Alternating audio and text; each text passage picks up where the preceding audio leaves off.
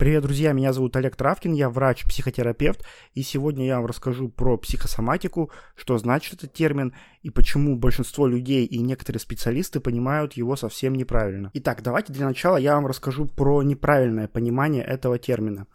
Есть человек, пациент, у которого какая-то жалоба, какое-то заболевание, какое-то неблагополучие физическое, от которого человек страдает. Но врачи, кардиологи, терапевты, неврологи или другие специалисты либо не могут поставить, не могут найти основания для постановки диагноза из своей области, который бы объяснил плохое самочувствие человека, э, либо не могут подобрать какое-то лечение, которое помогло бы человеку с этим заболеванием справиться.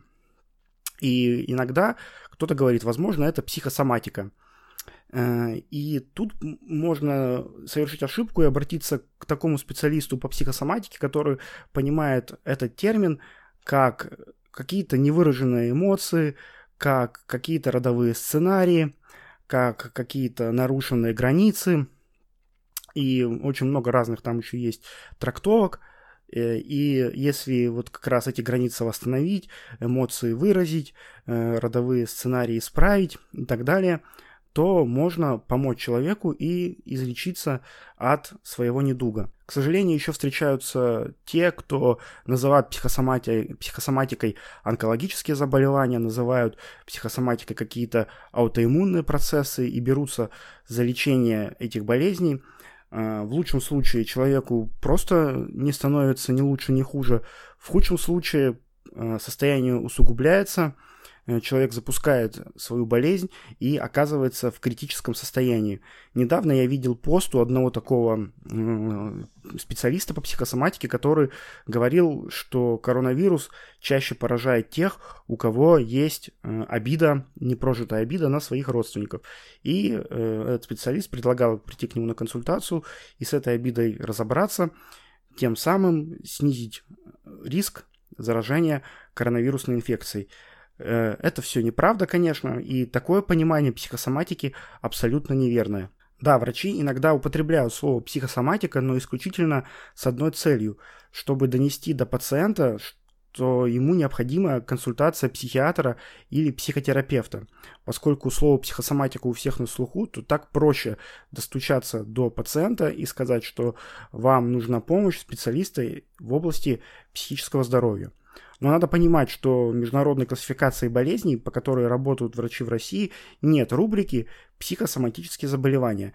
Нет какой-то группы болезней, которые объединены в одну, э, в одну, в одну рубрику под названием «психосоматические расстройства». Но в международной классификации болезней есть рубрика «психические и поведенческие расстройства», и там есть заболевания с четкими диагностическими критериями. И чаще всего то, что называют психосоматикой, подпадает под какое-то из этих заболеваний. Например, так называемые невротические расстройства, паническое расстройство, генерализованное тревожное расстройство, социальная фобия, э, то есть состояния, при которых человек может э, жаловаться на панические атаки, например. Э, в этом случае, как правило, очень много разных симптомов по всему телу. Боль в груди, головные боли, головокружение, э, боль в животе, э, чувство нехватки воздуха. Их много, они разные, и они случаются внезапно в разных ситуациях. И действительно, все эти нарушения носят функциональный характер, то есть они не имеют никакой органической почвы под собой, поэтому э, терапевты, неврологи, кардиологи э, не могут э, помочь пациенту, просто потому что если э, сделать такому пациенту, например, ЭКГ, то там не будет каких-то э, патологических отклонений, которые требуют немедленного вмешательства. Другая группа заболеваний – это психические расстройства, которые могут протекать как соматические заболевания. Если в первом случае, э, когда мы говорим про неврозы, присутствуют жалобы на настроение у человека, то есть так или иначе, побеседовав э, с пациентом, можно э, услышать от него жалобы на тревогу, на плохое настроение, то во втором случае чаще всего пациенты не жалуются на психическое неблагополучие.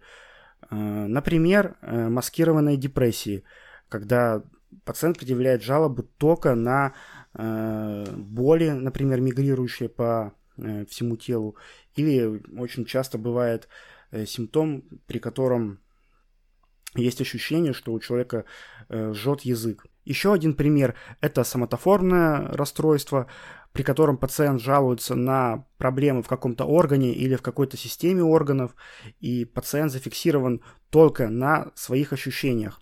Что характерно для маскированной депрессии и для соматоформного расстройства, когда пациента просишь рассказать про свое эмоциональное самочувствие, этот вопрос ставит пациента в тупик. Им очень тяжело рассказать, что они чувствуют, им очень тяжело говорить о своем психологическом самочувствии. А если они жалуются на какие-то проблемы с настроением, то они связывают это исключительно с симптомами, исключительно с какими-то неполадками в своем организме. Хотя на самом деле это не так. На самом деле э, все наоборот. Сначала появилось какое-то психическое не э, домогание, какое-то психическое расстройство дебютировало, и оно начало протекать как соматическое расстройство. Как правило, никакой органической почвы не находится – Э, и врачи снова говорят, что, возможно, это психосоматика, и вам нужно обратиться к психиатру или к психотерапевту. Э, и это предложение может вызвать бурю негодования у пациентов, потому что, как я сказал ранее, они совсем не зафиксированы на своем эмоциональном самочувствии. Э, они не могут осознать, что у них есть какая-то проблема в области психического здоровья. Такие пациенты обращаются за помощью к психиатру или к психотерапевту только после того, как э, заполнят, например, госпитальную шкалу тревоги и депрессии или шкалу тревоги и депрессии Аарона Бека, и тесты покажут необходимость в консультации у психиатра или у психотерапевта. Только после этого э, пациенты соглашаются, и то не всегда, э, прийти на прием э, к врачам этой специальности.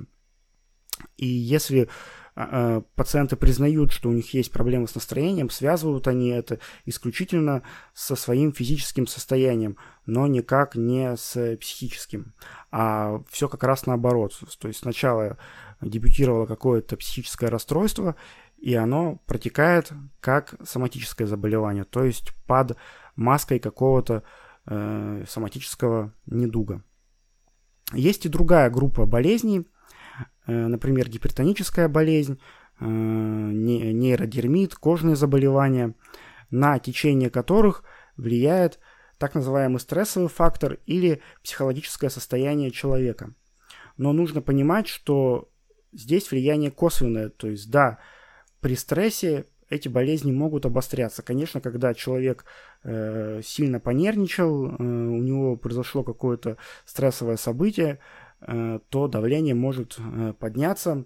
А для гипертонической болезни это не очень хорошо. Э, кожные заболевания часто обостряются на фоне стресса. Но причина все-таки лежит не в области психики. Причина лежит в абсолютно другом. И заниматься лечением этих болезней, болезней должен узкопрофильный специалист, терапевт, гастроэнтеролог – Э, дерматолог, а помощь психиатра или психотерапевта в данном случае будет э, вспомогательной э, и вторичной. То есть врач-психиатр здесь не будет основным врачом, в отличие от депрессии, невротических расстройств, соматофорного расстройства. Если подвести итог, то можно сказать следующее. Под термином психосоматика чаще всего подразумевают какие-то психические расстройства с четкими симптомами, с четкими диагностическими критериями, и лечением этих расстройств и диагностикой должен заниматься врач-психиатр или психотерапевт. Поэтому, если вас направляют к этим специалистам, то не нужно бояться, нужно прийти и либо исключить, либо подтвердить какое-то э, заболевание. У всех этих э, расстройств, которые я перечислил, и у невротических, и у депрессивных, и у соматофорных, э, есть доказанные методы лечения эффективные. Поэтому со всем этим можно бороться, и не нужно терпеть, и не нужно блуждать в поликлиническом лабиринте в поисках специалиста очередного, чтобы сдать какой-то еще один ненужный анализ, который ничего не покажет. На этом все. Спасибо вам за внимание. И до скорых встреч.